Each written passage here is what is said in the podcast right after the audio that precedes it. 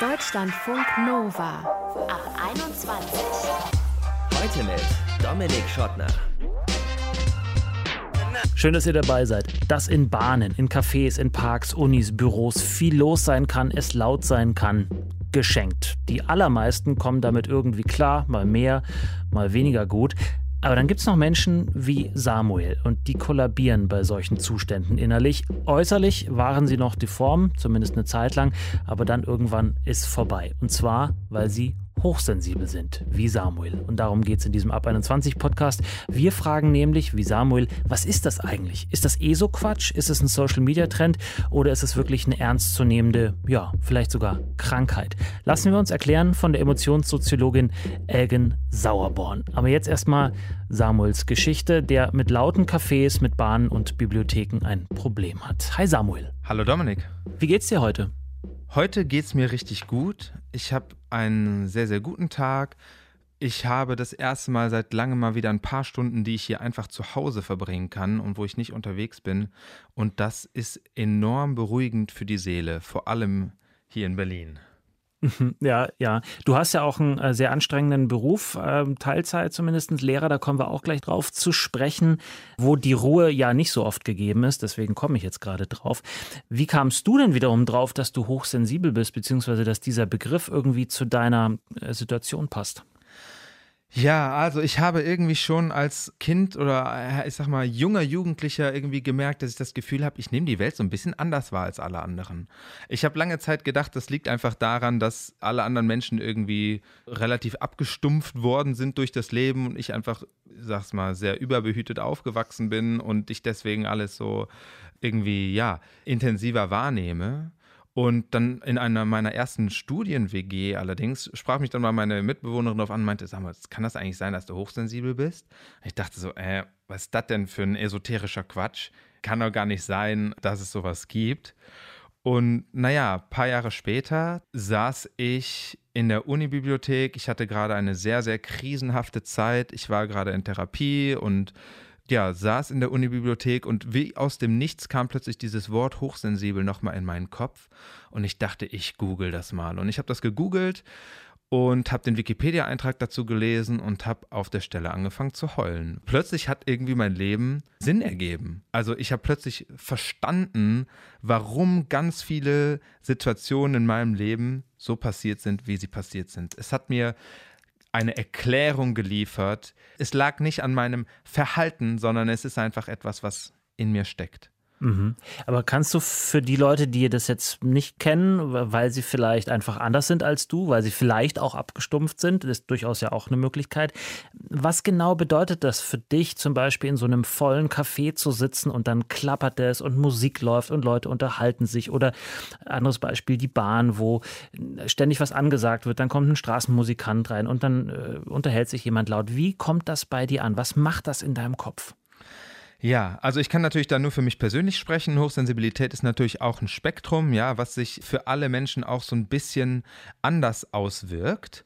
Und bei mir ist es so, dass ich sehr sensibel auf Geräusche reagiere, auf Gerüche reagiere, auf zwischenmenschliche Stimmungen reagiere und du hast es schon ganz richtig gesagt, ne? dann sitze ich in der Bahn, dann kommt die Ansage, dann kommt die Ansage, dann höre ich bei dem anderen Person noch das Gespräch mit, dann sitzt aber im Vierer neben mir noch jemand und dann höre ich bei zwei Gesprächen gleichzeitig zu.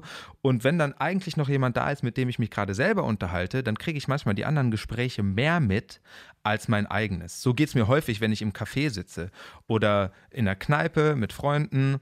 Das geht schon alles mal. Ich muss mich sehr, sehr konzentrieren und ich kann nicht zu lange das wirkliche Gespräch führen. Äh, sonst ist es zu anstrengend für mich und dann haue ich irgendwann ab. Aber mhm. ich bekomme alle Geräusche drumherum mit.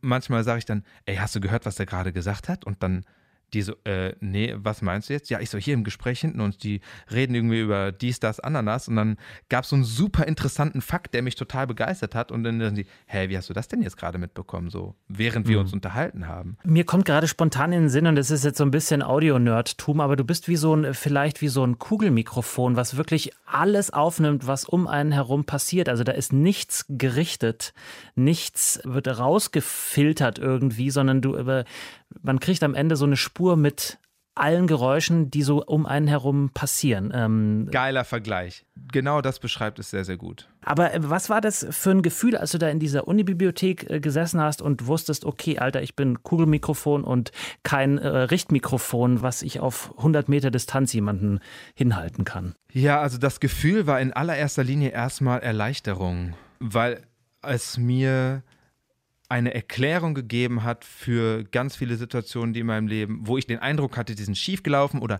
ich bin falsch oder warum bin ich nicht so wie alle anderen oder warum ist es alles manchmal so schwer auch für mich? Und vor allem zu dieser Zeit war ich in einer Beziehung und das war auch eine super herausfordernde Zeit in der Beziehung. Und plötzlich habe ich gemerkt, aha, okay, das hat auch damit zu tun, das beeinflusst auch meine Beziehung und auch meinen Umgang mit gewissen Dingen in der Kommunikation miteinander, im gemeinsamen Sein. Und ich habe als allererstes danach meine Freundin oder meine damalige Freundin angerufen und ihr das erzählt. Und leider ist es nicht so auf Resonanz gefallen. Also es wirkte dann für sie eher wie eine Ausrede, die ich mir gesucht habe. Ich habe mir dann sofort Bücher bestellt, so. Für mich war es so wie so ein innerliches Klick, genau das ist es, so, ne? Und habe versucht, sie so in diese Welt mit reinzunehmen. Aber wenn das Gegenüber nicht dafür offen ist, dann ist es schwierig, da auch Verständnis zu finden. Und ganz viele Menschen können es auch nicht nachvollziehen. Und deswegen ist es also mir immer wichtiger geworden, Menschen, mit denen ich enger befreundet werde oder Beziehungen eingeht, das von Anfang an mitzukommunizieren. Die sagen wahrscheinlich dann sowas wie, hab dich nicht so, ich höre auch ganz viel, aber man muss das halt ausblenden können. Ja, kann ich halt nicht. Gibt es denn äh, oder gab es denn sowas wie eine Diagnose? Also, oder war das alles Selbstdiagnose und viel Selbststudium dazu? Also es begann eben mit diesem Selbstsuchen bei Wikipedia und zu der Zeit war ich in Therapie und habe dann direkt bei der nächsten Sitzung mit meiner Therapeutin darüber gesprochen, die einfach nur das abgenickt hat und meinte, ja, Herr Breuer, das kann ich Ihnen, ohne jetzt irgendwie große Tests machen zu müssen, sofort bestätigen. Ne? Und das hat mir dann natürlich in dem Moment auch gut getan. Es gab mir in dem Moment so eine Validation, so für, hey, ich bin okay, so wie ich bin. So eine Bestätigung, auch von jemand anders, von der, von der externen Instanz sozusagen. Ja, genau. Du hast vorhin gesagt, dass du erst dachtest, Hochsensibilität wäre irgendwie so ein ESO-Ding. Nach allem, was du uns jetzt erzählt hast, was du jetzt darüber weißt, was ist es jetzt für dich? Das Realste auf der Welt. Und es ist mir ein Anliegen geworden, das nach außen zu kommunizieren. Letztens kam einer auf mich zu und meinte, ey Samuel, also wir hatten uns ein paar Monate nicht gesehen und der meinte, ich habe letztens nochmal auf deinem Instagram gesehen, dass du da ins Profil geschrieben hast, dass du hochsensibel bist und ohne Scheiß, ich habe das gerade erst rausgefunden für mich und das hat mir so viel Mut gemacht, dass du das da hattest und dann dachte ich so, wie geil ist das denn? Einfach nur schon das als Statement vor mir herzutragen, um das sichtbarer zu machen weil es viele Menschen gibt, die das erst ganz, ganz spät herausfinden und die sich vielleicht 30, 40, 50 Jahre lang fragen, was mit ihnen in Anführungsstrichen nicht ganz richtig ist. Ja, und ich habe für mich erlebt, dass es mich befreit hat und dass es mir ganz viel neue Freiheit geschenkt hat und dass ich auch lerne, immer mehr noch weiter auch damit umzugehen und Strategien zu entwickeln, wie ich besser damit umgehen kann. Und ich mir das einfach für andere Menschen auch wünsche.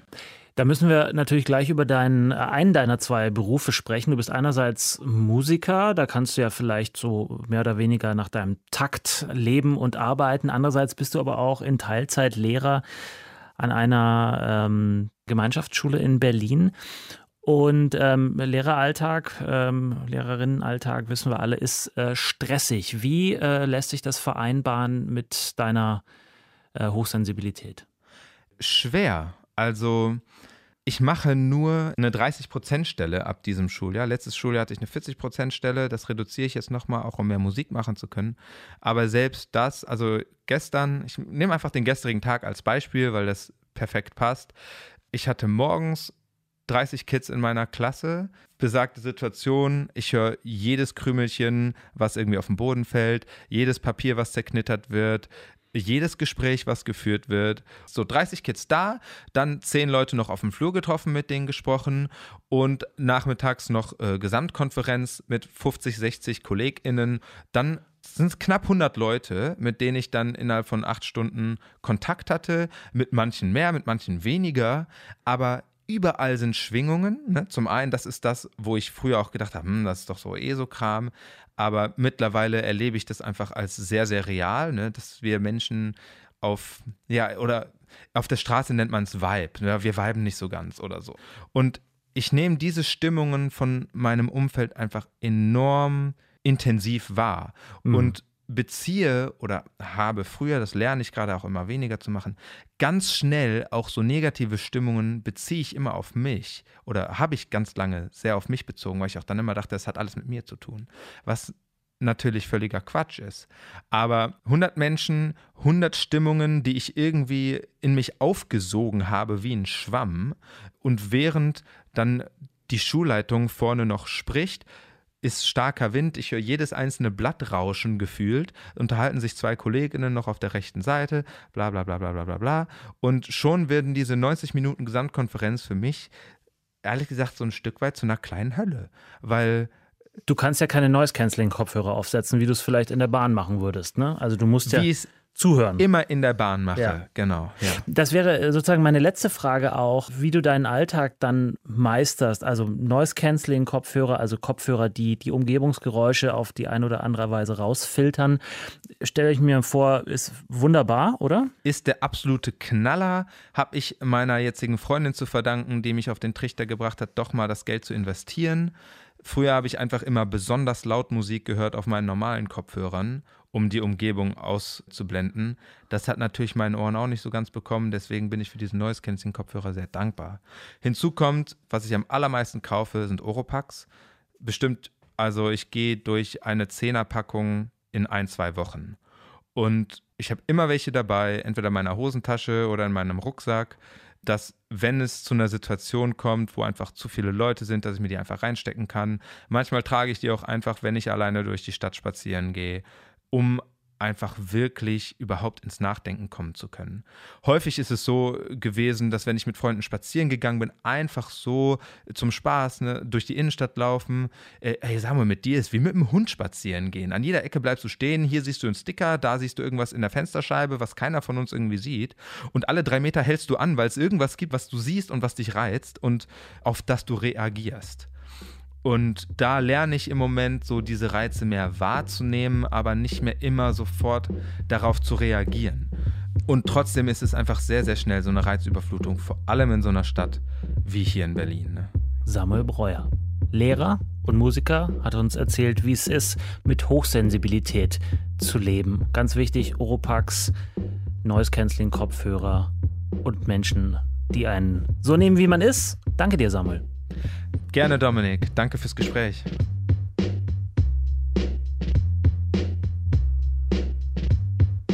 Deutschlandfunk Nova. Ohrstöpsel in der Bahn, schnell überfordert sein in neuen Situationen, regelmäßig von den Reizen überflutet werden und ein zartes Gemüt hat er. So lässt sich mit so ein bisschen groben Pinselstrich Samuel beschreiben, den wir eben kennengelernt haben.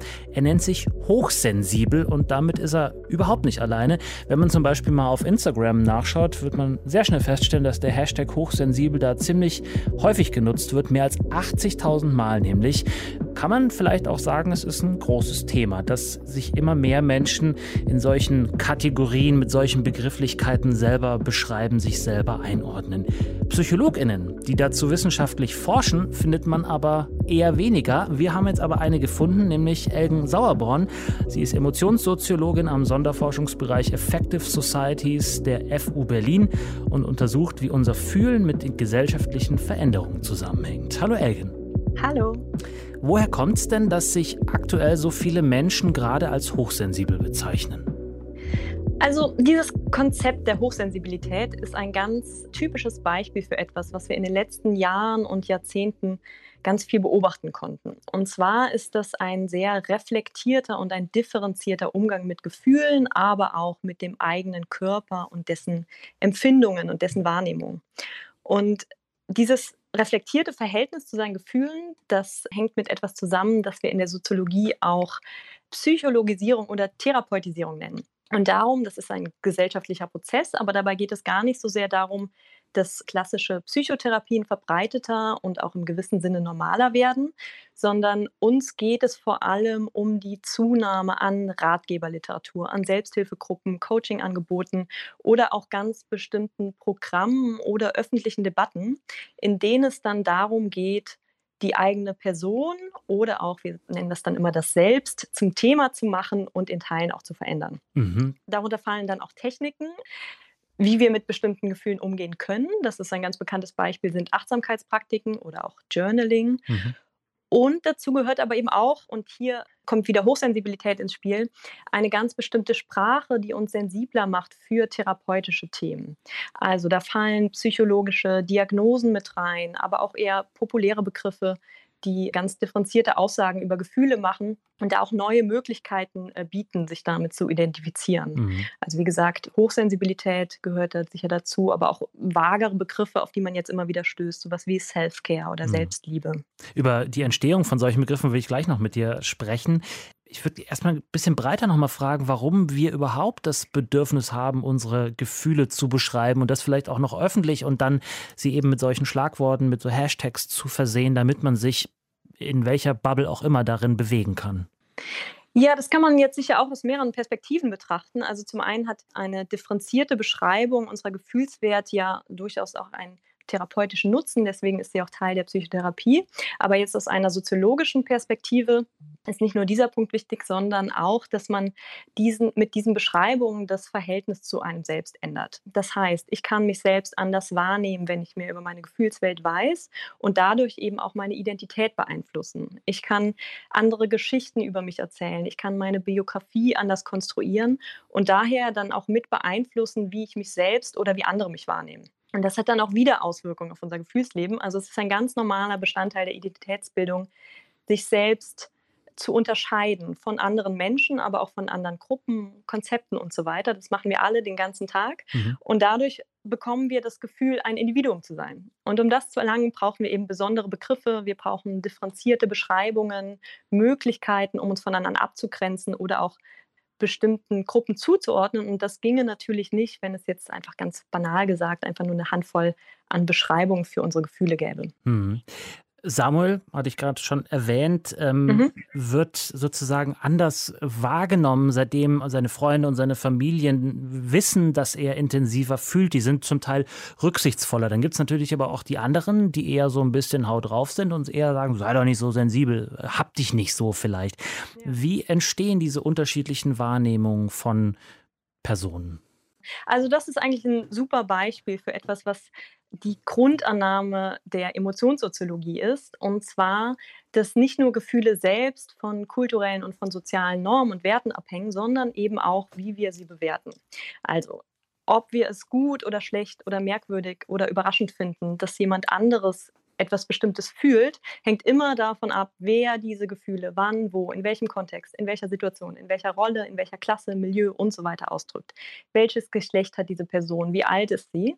Das alles spielt eine Rolle, wenn wir Emotionen oder Emotionsausdrücke von anderen bewerten. Und wir kennen das alle in, in zahlreichen Beispielen wirklich zu Hause vor seiner Familie kann man auch mal auf den Tisch hauen, wenn man sauer ist. Vor seiner Chefin hält man sich da eher zurück. Wer auf einer Geburtstagsfeier Freude empfindet, wird vielleicht eher gemocht, wer das auf einer Beerdigung tut, schief angesehen und so weiter. Also das sind jetzt die Beispiele, die ich nenne, das sind Situationsbeispiele, aber das kann man sich jetzt auch in größeren gesellschaftlichen Kontexten angucken. Also solche Konzepte wie Hochsensibilität sind ja verhältnismäßig neu und werden auch in einem ganz bestimmten Milieu diskutiert. Mhm. Das heißt, man muss auch erstmal Wissen von diesem Konzept haben, um es überhaupt einordnen zu können. Und dann ist es so, wenn andere das Konzept kennen und schon mitbekommen haben, dass sich das einige Leute zuschreiben, vielleicht sogar im Freundeskreis oder bei Prominenten, bei Influencerinnen, was auch immer, dann wirkt das für einen selbst normaler und deswegen reagiert man dann vielleicht auch anders und verständnisvoller, wenn das jemand auch über sich sagt. Mhm. Und für andere, gerade in anderen Milieus, in anderen sozialen Klassen oder Altersgruppen, da sehen emotionale Probleme häufig auch ganz anders aus. Deswegen äh, können sich Menschen hier vielleicht weniger damit identifizieren. Ja, jetzt hast du selber schon gesagt, ähm, Hochsensibilität, der, der Begriff oder das Konzept ist eher, eher neuer und ich würde vielleicht noch einen Schritt weiter gehen. Ähm, für manche oder aus mancher Perspektive wirkt es vielleicht auch wie so eine Art Trend, gerade wenn es mit so einem Hashtag versehen wird und dann eben bei Instagram trendet. Kann man da vielleicht aber auch einfach ablesen, dass die Gesellschaft Gefühle ernster nimmt als früher und jetzt eben dann auch die passenden Begriffe dafür findet? Ich würde sagen beides. Also wir konnten einerseits in den letzten Jahrzehnten immer mehr gesellschaftliche Prozesse beobachten, in denen Gefühle ganz allgemeine soziale Aufwertung erfahren damit hängt zusammen, dass Gefühle immer reflexiver, also reflektierter werden. Das heißt, dass die Thematisierung und das Reden über uns selbst und über die eigenen Gefühle, das wird normal und üblich. Mhm. Und insofern kann man ganz klar sagen, ja, die Gesellschaft nimmt Gefühle ernster, als es noch vor einigen Jahrzehnten der Fall war. Und das können wir anhand ganz vieler Beispiele sehen. Also zum Beispiel ist es heute üblich, dass auch öffentliche Personen ihre Gefühle zeigen, darüber reden, sie zum Thema machen. Und das wird dann auch meistens ganz positiv aufgenommen. Also ein klassisches Beispiel ist dann immer Barack Obama, der hat ja gerne öffentlich geweint. Oder auch jetzt vor kurzem erst bei den Olympischen Sommerspielen, als einige Athletinnen und auch darunter vor allen Dingen sehr prominent Simone Biles und Naomi Osaka. Die haben ihre mentale Gesundheit thematisiert und aus diesem Grund äh, sind sie sogar aus, oder Simone Biles zumindest, aus den Wettkämpfen ausgeschieden. Das hat wahnsinnig viel positive Resonanz hervorgerufen. Und das wäre vielleicht vor einigen Jahrzehnten noch nicht so abgelaufen. Mhm. Gleichzeitig ist aber auch so, dass subjektive Empfindungen werden auch häufig wie so eine Art Rechtfertigung für Handlungen, Meinungen und so weiter herangezogen. Und das wird auch meistens akzeptiert, das hat sich auch geändert. Also wenn wir etwas zum Beispiel aus Empörung machen oder wegen verletzten Gefühlen, aus Angst und so weiter, dann gilt das schon häufig als ein legitimer Grund. Also es kommt immer auf die Situation an, aber man kann das schon als äh, Begründung heranziehen. Mhm. Trotzdem heißt das nicht, dass viele Gefühlszustände nicht auch Trends sind. Also auch, du hast Hashtags genannt, irgendwie Trends auf Instagram oder Twitter sind. Mhm. Das schließt sich überhaupt nicht gegenseitig aus. Im Gegenteil. Also dadurch, dass die Gesellschaft Gefühle ernster nimmt, sind Gefühle auf Instagram ja auch so populär. Also mhm. Also Instagram gehört ja zur Gesellschaft. Ja. Lass uns äh, zum Schluss noch über die Worte an sich sprechen, die dafür ja. äh, gewählt werden. Hochsensibilität ähm, ist ja erstmal ein Begriff, den, den man vielleicht, also sensibel versteht jeder, hochsensibel, irgendwie kann man sich das schon erschließen. Aber wie entstehen solche Wörter, mit denen wir Gefühle und Bedürfnisse beschreiben? Begriffe, mit denen wir Gefühle bezeichnen, sind viele sind einfach Wörter aus unserer Alltagssprache, die wir im Laufe der Sozialisation lernen. Das ist jetzt trivial, dazu zählen einfach Wörter, die wir alle kennen. Das ist Angst, Trauer, Freude und so weiter. Was jetzt interessant ist und neuer ist, dazu kommen halt immer weiter differenziertere Begrifflichkeiten, die sich dann irgendwann in unseren Sprachgebrauch einschleichen und im Zuge dessen auch normalisieren.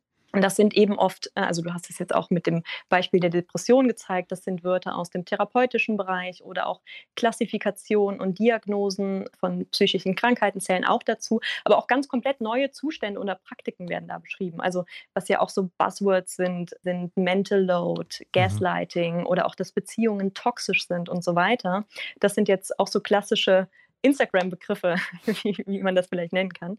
Aber auch komplett neue Gefühls- Ausprägungen entstehen teilweise durch die Sprache. Also ein anderes Beispiel wäre jetzt die Impfscham oder der Impfneid, mhm. über die viele gesprochen haben in den letzten Monaten. Und das hängt dann natürlich auch immer mit aktuellen äh, gesellschaftlichen und politischen äh, Begebenheiten zusammen. Sagt Elgin Sauerborn. Sie ist Emotionssoziologin, forscht am Sonderforschungsbereich Effective Societies an der Freien Uni in Berlin und untersucht da, wie unser Fühlen mit gesellschaftlichen Veränderungen zusammenhängt und welche Worte wir dafür finden. Vielen Dank, Elgin. Gerne. So, und das war er, der Ab 21 Podcast Hochsensibel, wenn wir mehr fühlen als andere. Vielen Dank an Samuel, der uns von seiner Hochsensibilität erzählt hat, und auch an die Emotionssoziologin Elgen Sauerborn, die uns die gesellschaftlichen Zusammenhänge hinter solchen Zuständen erklärt hat. Und danke an euch für euer Interesse.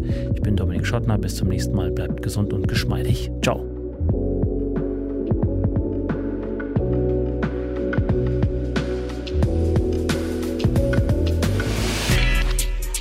Deutschlandfunk Nova ab 21. 21. Montags bis freitags ab 21 Uhr und auf deutschlandfunknova.de.